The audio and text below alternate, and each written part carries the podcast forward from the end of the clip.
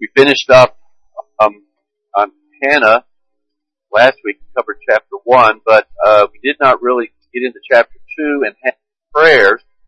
To say something about before we get into chapter the last part of the chapter. Um, just by way of review, leading into that, Hannah we saw as a godly trials and the problems of life. She looked to the Lord. She doesn't become bitter that that because she did not have a child. Her rival did have. Little we can't. He's our. We saw He is our help. So she teaches us that the Lord is our help, and so we. What's her problem? She did not have modern day medication, modern day counseling, all the things that we do. It doesn't mean those things are always wrong, but we don't have to have them. Bible is enough. The Lord is enough. The Holy Spirit is enough.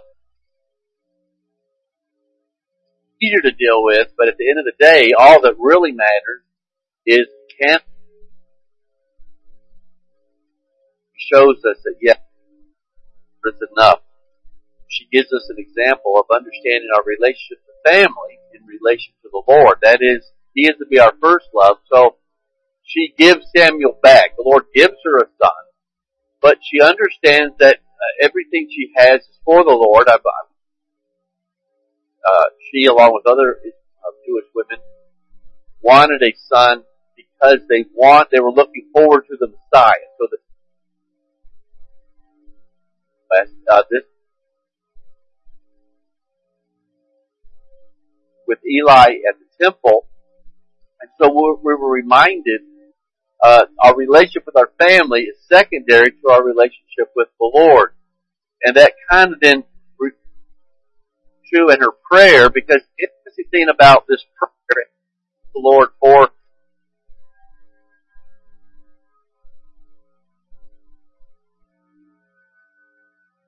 Which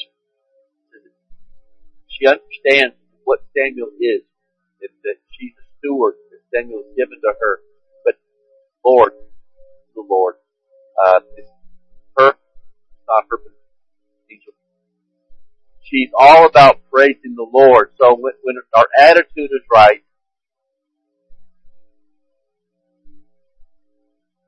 I hope you're reading through these things.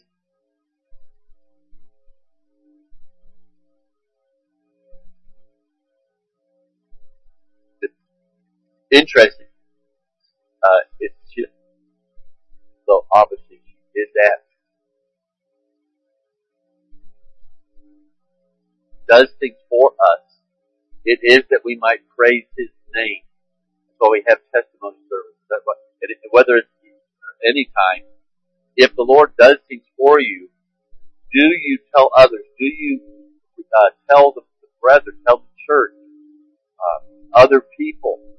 Because if you're not praising God when He uh, does things for you, when He answers prayer, if you're not exalting His name, take His name. So if you're not doing that, then you're not accomplishing the very purposes that you've been saved for. You have having some. But you know, we see this again with Hannah. Thing think about the way she lived her life. But today we kind of turn to uh, a little bit darker uh, account because we're, we're looking at Eli and his judgment from the Lord because he was an un,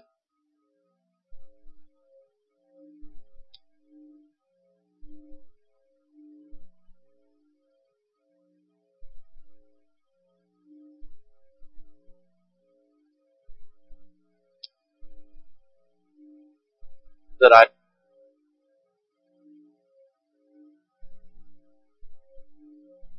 necessary for us to confront our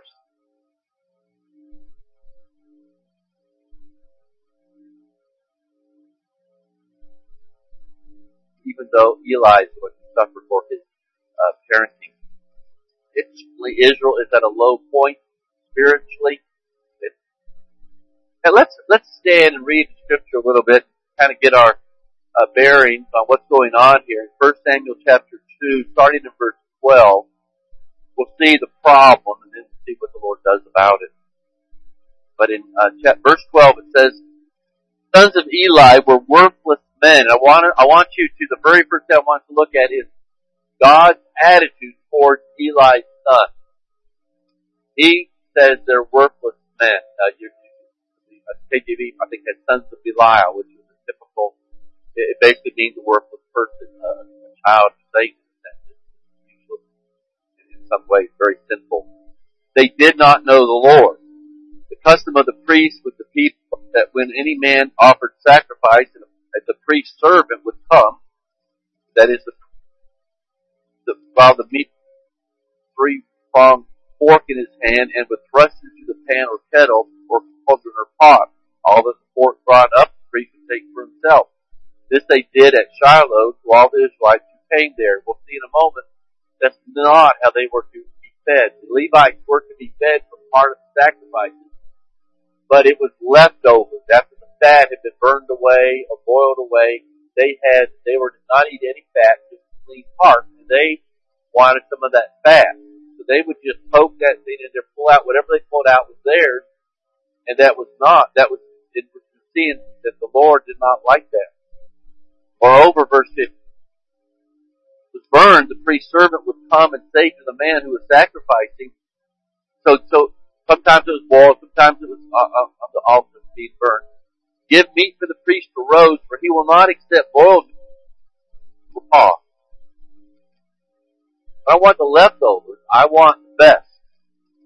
I said to him, well, let them burn the fat first, which is what they were supposed to and then take as much as you want. He would say, no, you must give it now, and if not, I will take it by force. So this is like, these are monsters.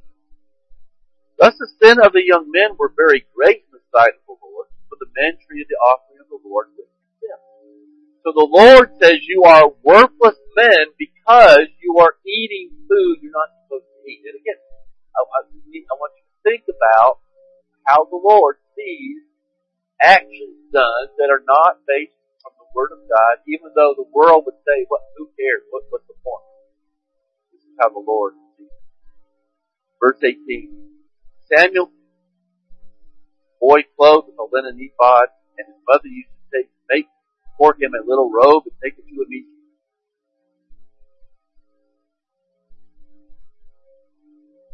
Bless Elkanah and his wife and say, May the Lord give you children by this woman for the petition she asked of the Lord. So then they would return to their home. She conceived and bore three sons and two daughters. And the young man Samuel Matthew verse 26. Oh, that he kept hearing all the sons doing they lay with women who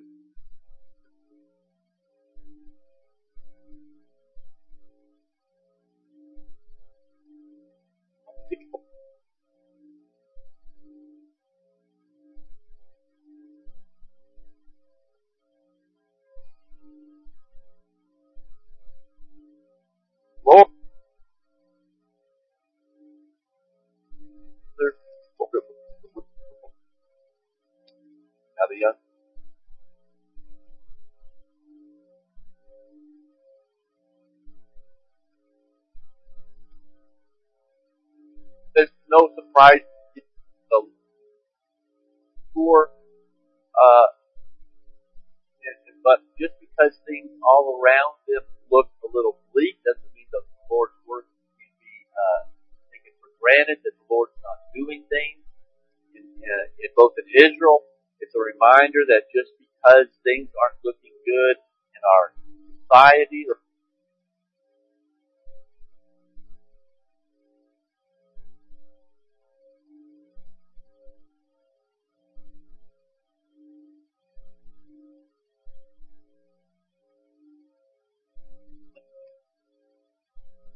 reminded about this. The Lord's will, we saw that last week, there's no obscure people, there's no obscure country, there's no obscure family or individual.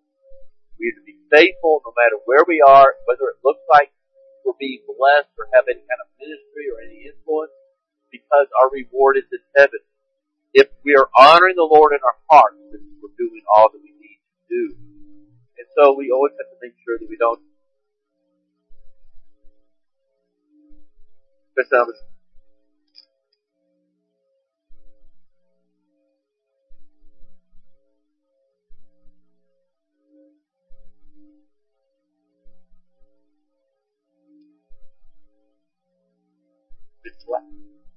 why?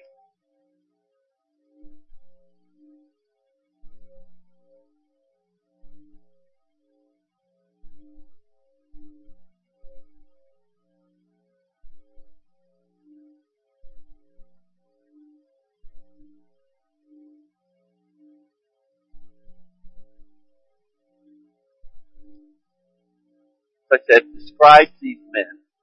He does not say that they are basically good people who have uh, difficult circumstances, who need our sympathy. There's no judge not lest you be. judged. Well, they never saw His glory. They had no fear of God. They had no sense of their own sinfulness. So it's no wonder that they become bored and unsatisfied with church, you might say, tabernacle service. They sought to spice things up, do things more in a more interesting way. Some ways, some actions that were deplorable. In others, they were deplorable when they when they ate meat with fat on it. It was deplorable because God had said, no, that's not what we're supposed to do. So, just because we, we see some sins as worse than others, and, and there are obviously different types of sin and the levels of sin. We always have to remember that when God says this sin is wrong, there's a good reason for that, and it is wrong. It's a sin against God. And, and you kind of see that here as well. In Leviticus 13, uh, 3, 16, we see what's, why this is wrong. That the priest shall burn them on the altar as a food offering to please aroma all fat is the Lord. Then fat was considered to be the best, in a sense. And so it shall be a statute forever throughout your generations, and all your places shall eat neither fat nor blood. And they were specifically looking for the fat to eat with their meat. And we understand that, you know, when you get a ribeye steak, you get that ribeye, what makes it so good? Fat, right? And, uh, so that's kind of the, the idea here. So they had no regard for doing things concerned with getting the crime cut. And even the worshiper here sometimes knew the law was being broken, but there's nothing they could do about it. And so we notice also that a large part of the blame is laid on their father. Uh, oh, in a red, but down in starting in verse 27, a man is sent from the Lord to an unnamed man, a sent to the Lord, to tell Eli that the Lord has seen, raise your children, not correct them. Again, the, the thing to see here is that sins that we excuse, bad parents, discipline, we're not, we don't make sure children understand right and wrong, we don't teach them about the Lord, that this is not an option. This is not something, well, you know, it, it, everybody has their own way of doing things. No, the Lord says, Eli, because you've done this, they're going to die.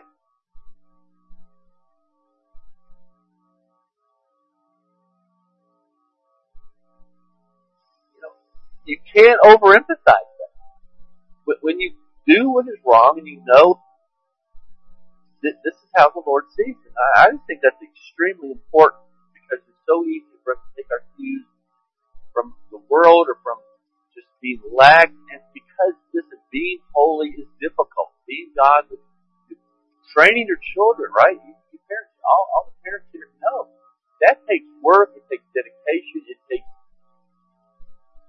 saying no to the flesh. The flesh doesn't want to quit often.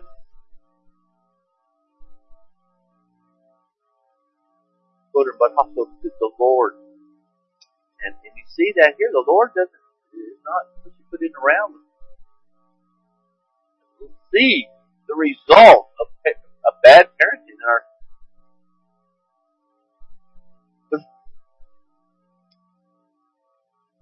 Now, there's no blaming the social and economic conditions of somebody else. Eli, the Lord says, if you are responsible, you will not correct your children. They weren't raised properly. He never told them no. He didn't discipline them. And even as adults, Eli should have said, well, under the law, his sons should have been stoned to death because they were adulterers, and not just adulterers in private, but right there at the temple door. He should have had them stoned to death, but at least removed, right? And he wouldn't do that. You know, oh, he would go up to him and say, hey, you know, you guys really shouldn't be doing that. And, the Lord says, no, that's not, that's not enough. And so, it goes back to what we said about Hannah and family. The Lord is our family. We're in His family. Earthly ties end at death. As important as they are, your, your ties with the Lord direct how you interact with your family here on earth. And uh, we're seeing this here. He was a bad father.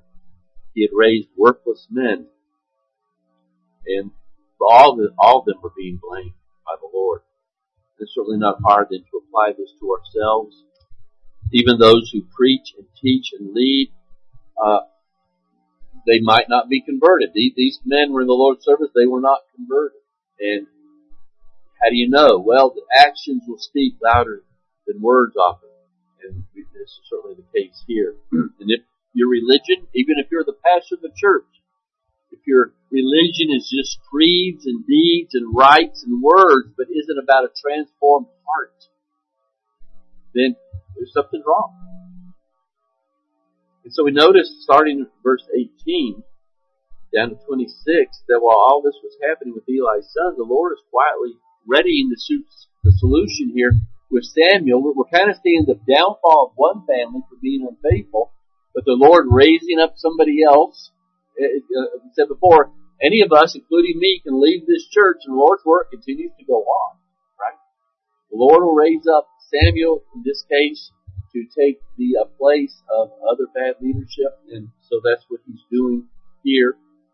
But that's a good thing. It, it's discouraging sometimes when the Lord disciplines and, and does stuff like that, but at the same time, it's encouraging because we know that the Lord's doing His work and He's purging our lives. He might be purging the church.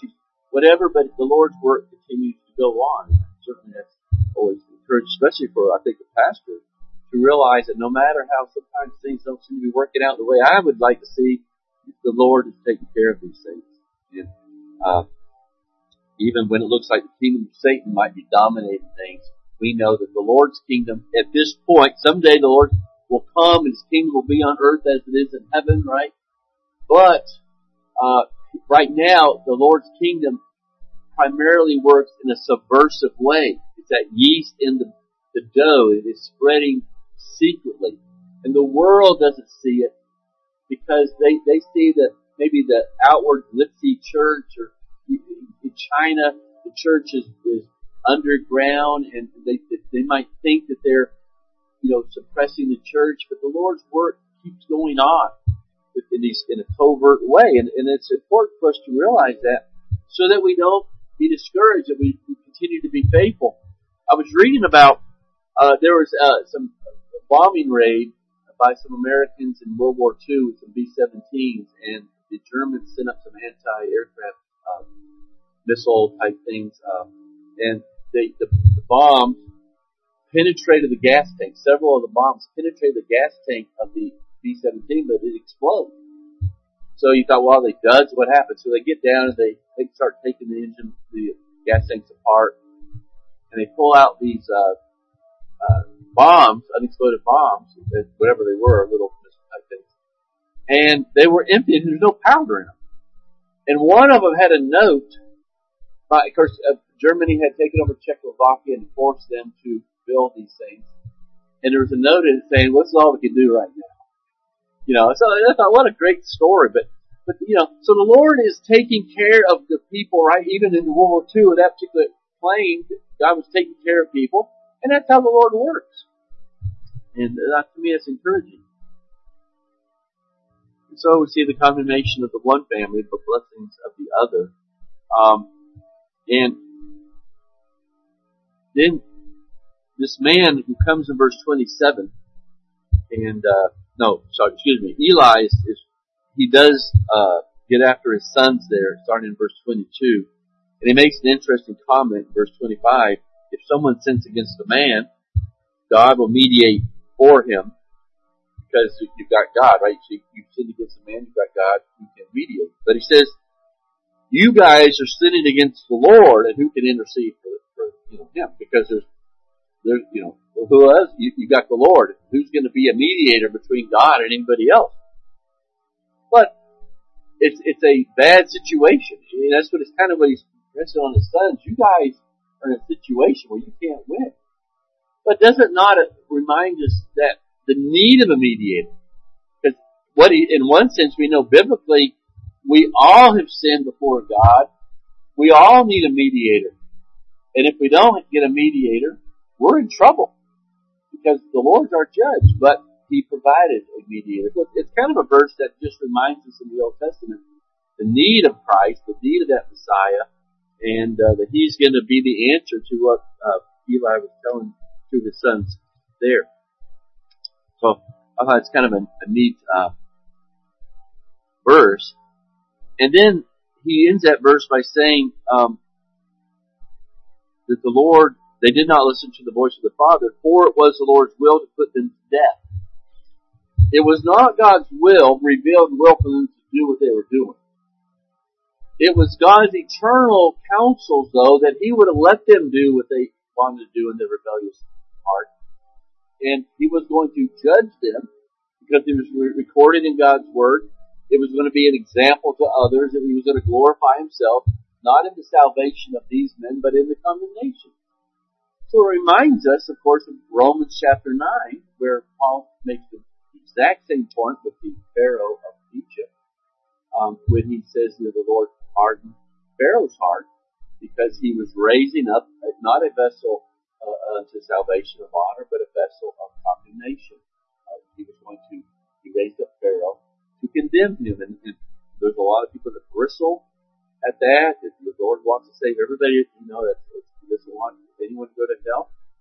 Well, there's a sense in which God wants all men everywhere to repent, to do the right thing, but it's His will also not to bring that about in everybody. And we're seeing that here in the Old Testament. And so, um, it's, it's something that we want to point out because a lot of people struggle with that. And then in verse 27, as we, we pointed out before, as this man comes, Eli bears part of the blame. Teaching them alone was not enough. He was responsible for discipline, especially since he was the, the leader here. He was a high priest. Uh, he had a responsibility, and because we understand that, that there sometimes parents do raise their child properly, and they they, they, grow up to be worthless people, certainly unsaved at least. And so the responsibility is to do the Lord's will to, and, and if you raise up a child and that child is living in sin, then as a, as a parent, you acknowledge that and you make sure you tell them. You don't, you don't try to coddle them and act like it's okay. Uh, and here, um, we see these how the Lord is uh, teaching these things. Uh,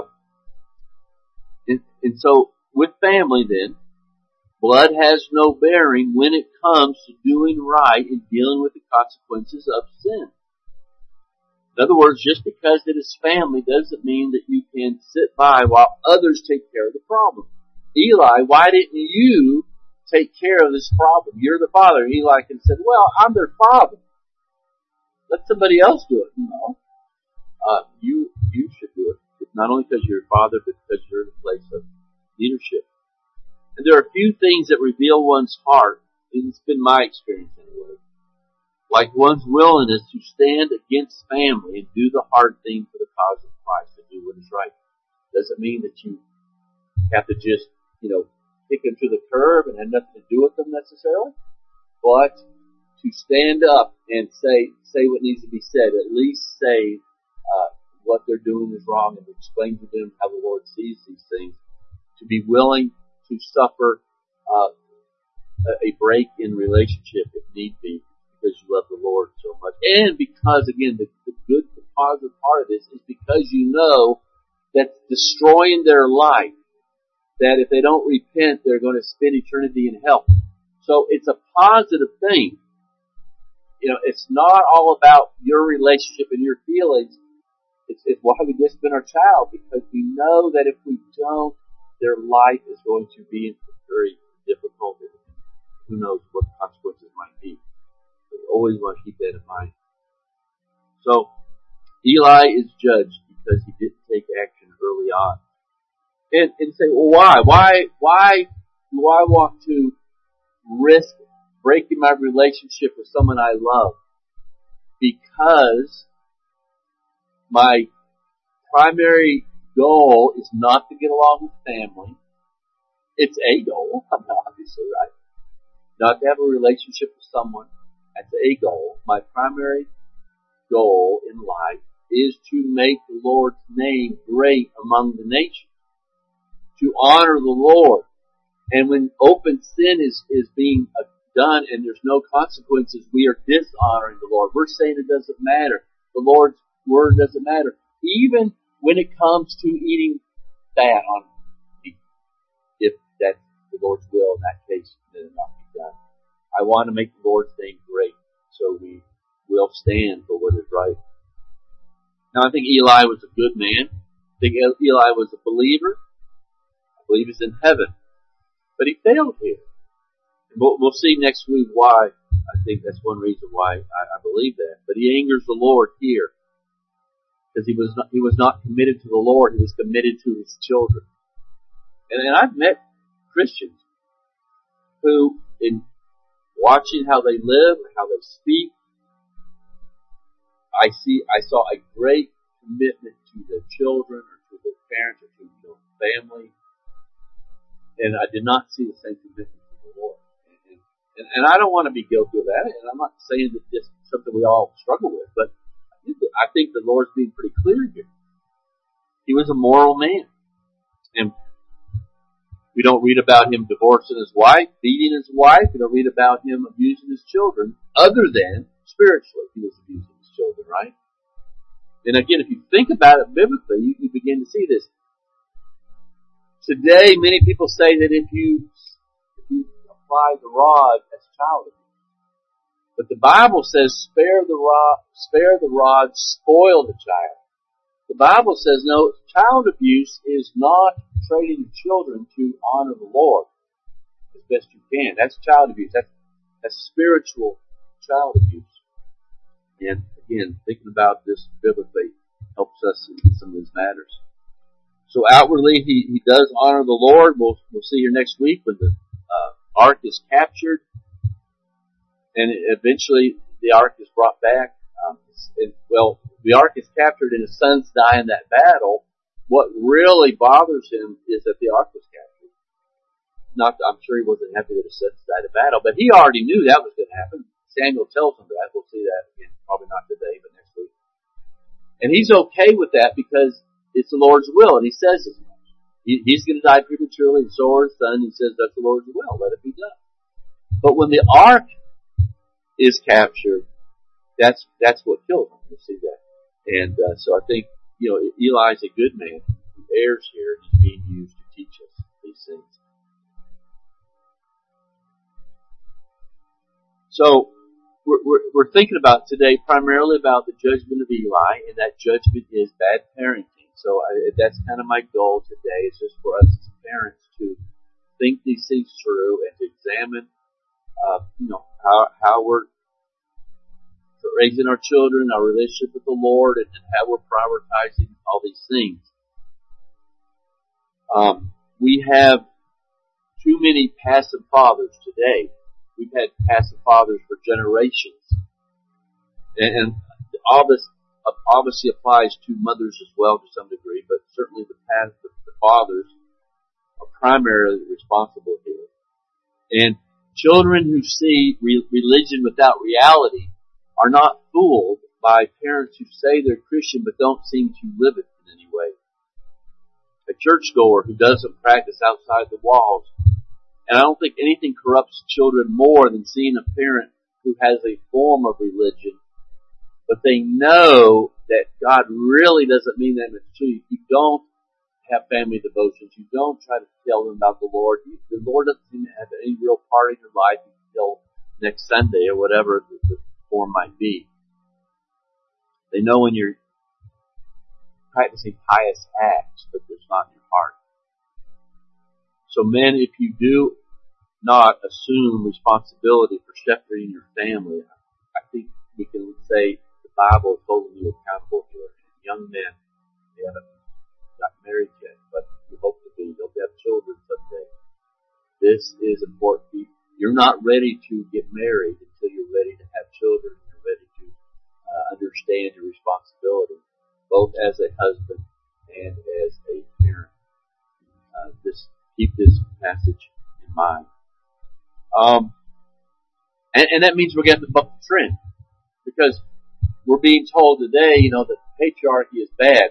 Not only are men uh, passive, but society is saying don't even pretend to be the leader or or to run things or anything like that. Just just be, just got, get in the background and let your wives take over and all the different things society is telling us to do. Buck the trend because the Lord is what tells us to do what's right and and you'll be better for it.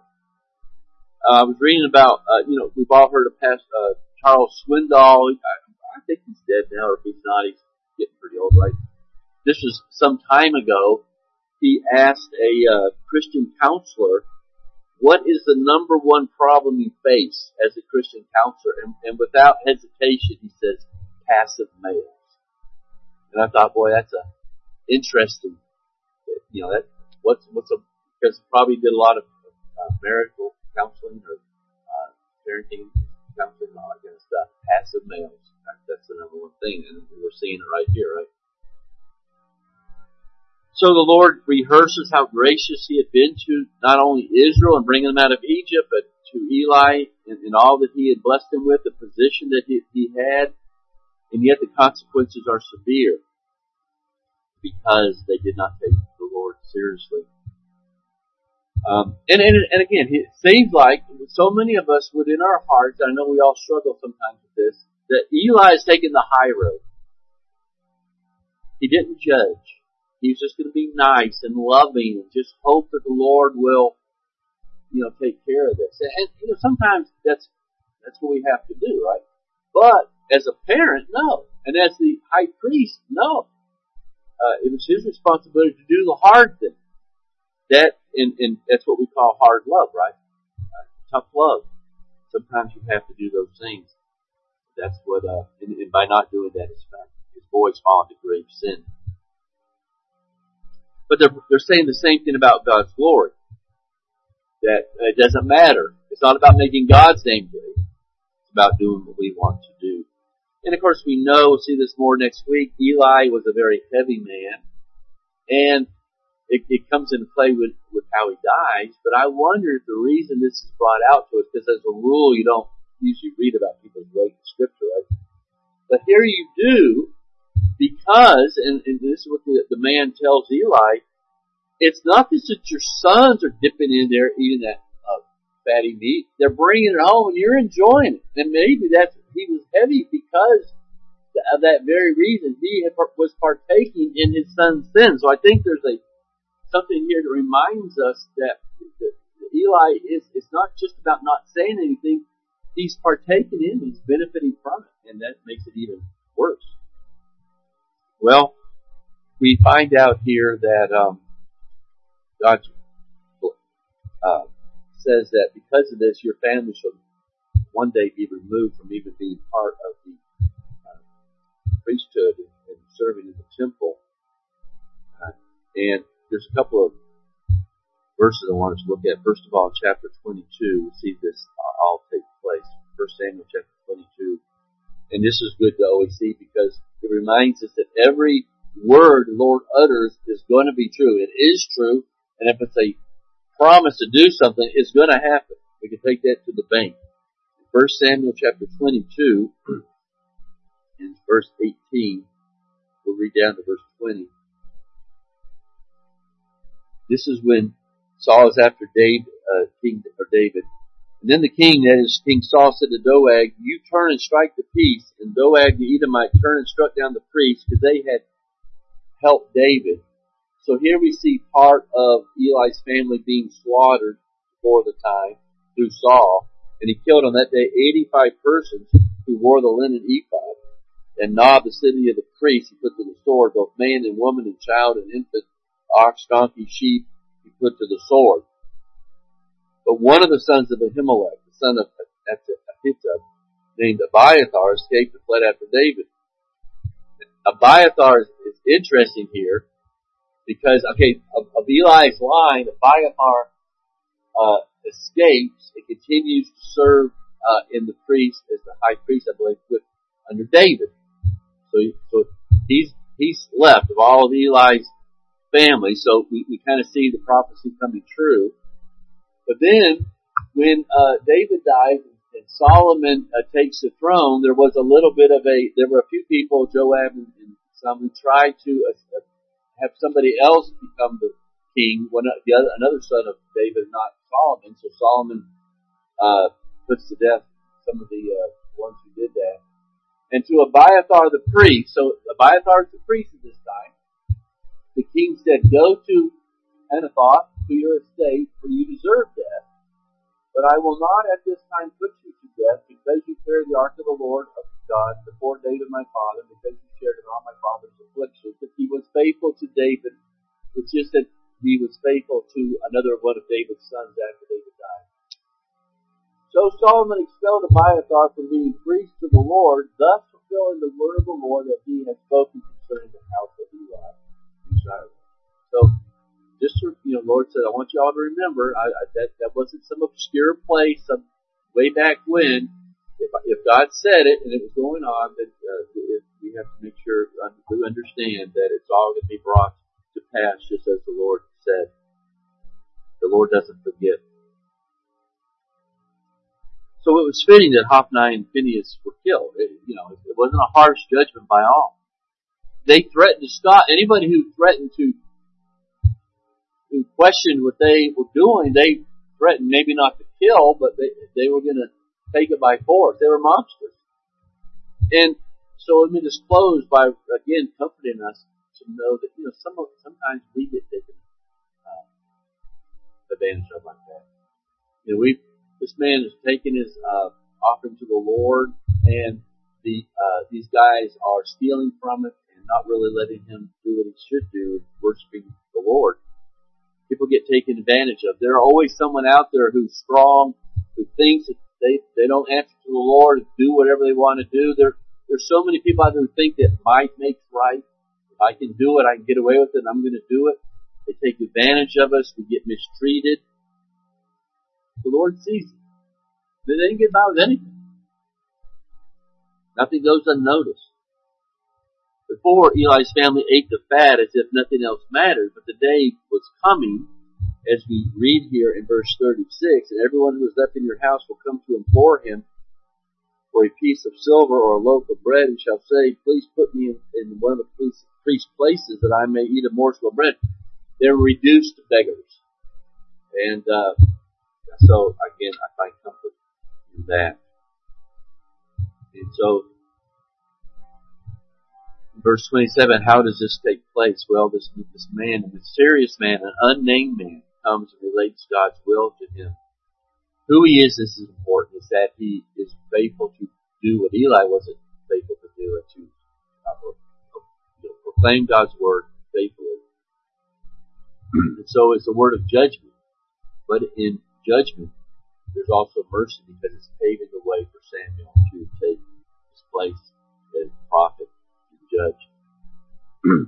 and so, um, this is in verse 35 where it says, part of that prophecy is, I will raise up for myself a faithful priest who shall do according to what is in my heart and in my mind, and I will build him a sure house, and he will go in and out before me, my anointed, forever. And that's an interesting um, verse because uh, Zadok, a lot of commentators will say, well, this is in Zadok, who was who Solomon put in, in Abiathar's place, Abiathar's place.